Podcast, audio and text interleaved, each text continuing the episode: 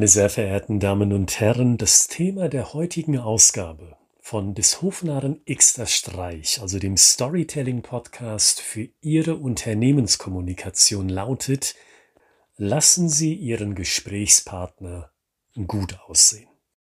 Liebe Hörerinnen und Hörer, ich grüße Sie. Mein Name ist Oliver Gritzmann und ich bin sicher, dass der eine oder die andere von Ihnen bei diesem Titel geschmunzelt hat, denn das ist eine ganz typische Aussage aus dem Schauspiel, insbesondere aus dem improvisiertem Schauspiel, wo mein Background herstammt, seit mittlerweile über zehn Jahren. Ganz typische Aussage, auch eine ganz wichtige Aussage. Lass deinen Spielpartner, in unserem Fall, gut aussehen. Und genau dasselbe gilt auch für den Gesprächspartner, den Sie haben, unabhängig in welcher Abteilung Sie den kommunizieren möchten. Sei das jetzt ganz klassisch im Vertrieb. Sie wissen, das ist unser Steckenpferd. Das ist das größte Brot, das wir backen sozusagen bei uns hier mit meiner Kollegin, aber auch in anderen Abteilungen. Wenn Sie in der Personalentwicklung tätig sind, wenn Sie Business Development Manager oder Managerin sind oder wenn Sie in einer anderen Abteilung unterwegs sind, vielleicht sind Sie ja sogar die Geschäftsführerin oder der Geschäftsführer. Immer ist es wichtig, dass Sie Ihren Gesprächspartner gut aussehen lassen. Jetzt könnten Sie sich fragen, aber naja, wir beleidigen die Leute ja nicht oder wir machen die Leute nicht lächerlich. Wir sind ja nicht unhöflich zu den Leuten, Herr Gritzmann. Was meinen Sie denn damit? Was ich meine ist, wenn Sie Ihre Geschichte erzählen, um Ihre Botschaft gut rüberzubringen in den Kopf des anderen, dann achten Sie darauf, dass Sie emotional erzählen, was Ihr Gesprächspartner derzeit schon macht, um dem Problem, was auf dem Tisch liegt, Herr zu werden. Und genau das fehlt, glaube ich, in vielen Pitches, in vielen Präsentationen, in vielen Akquisegesprächen, in vielen Mitarbeitergesprächen. Bleiben wir doch mal kurz eine Minute beim Vertrieb. Sicherlich ist Ihnen das auch schon mal aufgefallen. Bei wie vielen Sales-Präsentationen ist Ihnen schon aufgefallen, dass gar nicht mal darüber gesprochen wird, was die Zielgruppe, die angesprochen werden soll, aktuell braucht, um über das Problem Herr zu werden.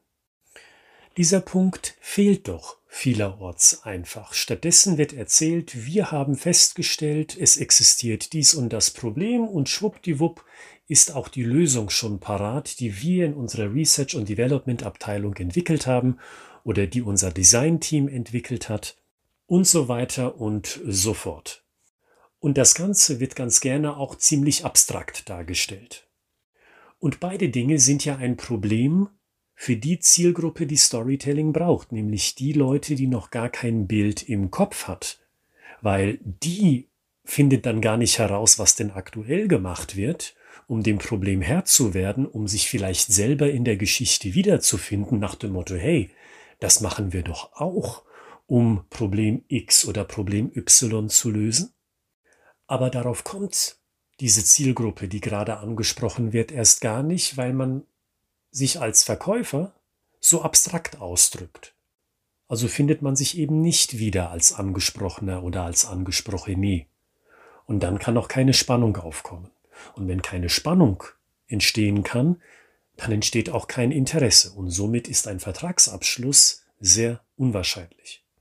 Also Sie sehen bereits im Vertrieb, wie wichtig es ist, den Gesprächspartner gut aussehen zu lassen, indem man in dieser kurzen Story, die man erzählt, erwähnt, was macht denn der Angesprochene aktuell? Wir haben festgestellt, dass die Schiffslogistik an einem drängenden Problem leidet und das drückt sich in der Realität so aus. Punkt, Punkt, Punkt. Und was nun die Frachtlogistik tut, nämlich Punkt, Punkt, Punkt, ist nicht ausreichend, weil und schon mit dieser einfachen Kombination an Sätzen schaffen Sie einen schönen Spannungsbogen, der in einem authentischen Vertriebsgespräch mündet. Und dasselbe gilt auch, wenn Sie im Business Development tätig sind und die Unterstützung benötigen von Ihrer Belegschaft für eine neue Maßnahme.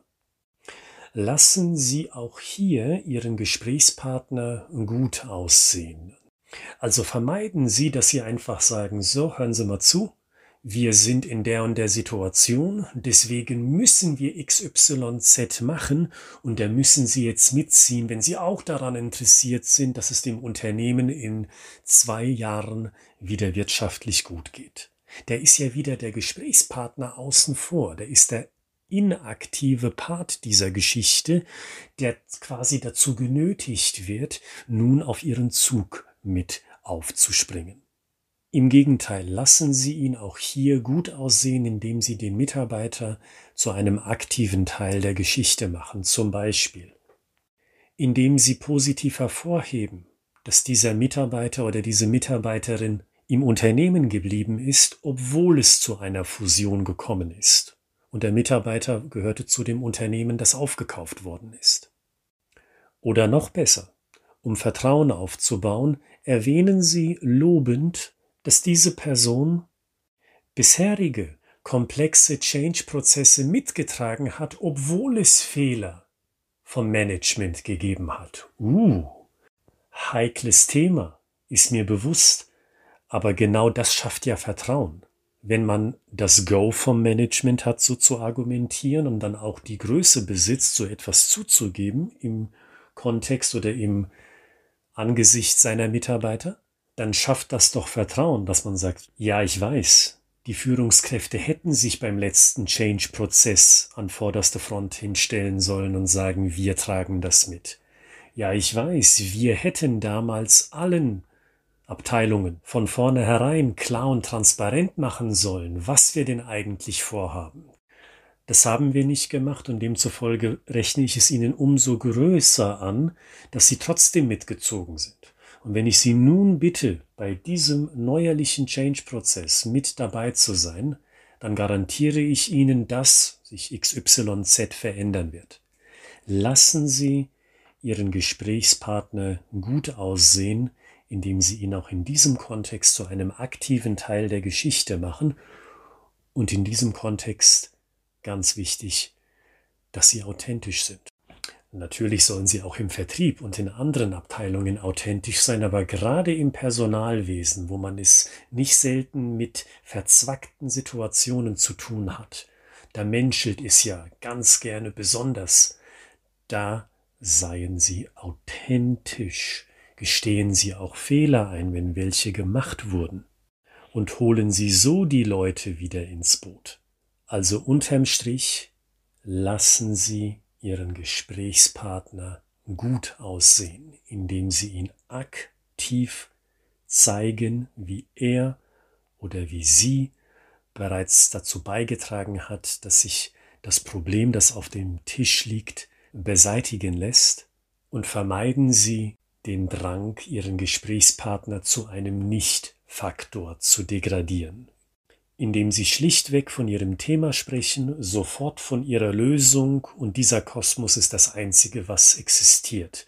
Weil wenn sie das so machen, dann ist die Wahrscheinlichkeit in meinen Augen sehr, sehr groß, dass sie die Leute nicht abholen. Weil wenn sie die Leute nicht in diesen Kosmos, den sie da schaffen, in dieser Welt, die sie da erbauen und erschaffen, in den Köpfen der Leute, wenn in dieser Welt der Gesprächspartner gar nicht wirklich authentisch mit drin ist, na, wie soll sich da Interesse, authentisches Interesse aufbauen und die Motivation für einen echten, natürlichen Austausch, egal in welcher Abteilung. Und bei diesen Geschichten oder für diese Geschichten wünsche ich Ihnen viel Kreativität und wenn Sie sagen, Herr Gritzmann, ich möchte mich mit Ihnen darüber unterhalten, weil das ein delikates Thema ist, das ich richtig machen will. Bei mir in der Firma, bei mir in der Abteilung, dann schreiben Sie uns eine E-Mail ich at schreibegeschichten.de mit Telefonvorschlägen, also logischerweise Terminvorschlägen, und dann kommen wir ganz schnell in einen Austausch miteinander. Wenn Sie uns über iTunes hören, dann tun Sie uns doch einen Gefallen und hinterlassen uns eine kurze Rezension, eine ehrliche Rezension, wie Sie diesen Podcast empfinden. Das hilft dem Algorithmus und sie stellen somit sicher, dass noch mehr Leute diesen Podcast vor die Ohren bekommen und den Tipp Woche für Woche, zweimal die Woche für sich direkt umsetzen können für ihre Kommunikation. Wir hören uns am Freitag wieder mit Praxistipp Nummer 181 und bis dahin wünsche ich Ihnen alles Gute, bleiben Sie gesund, wir hören uns.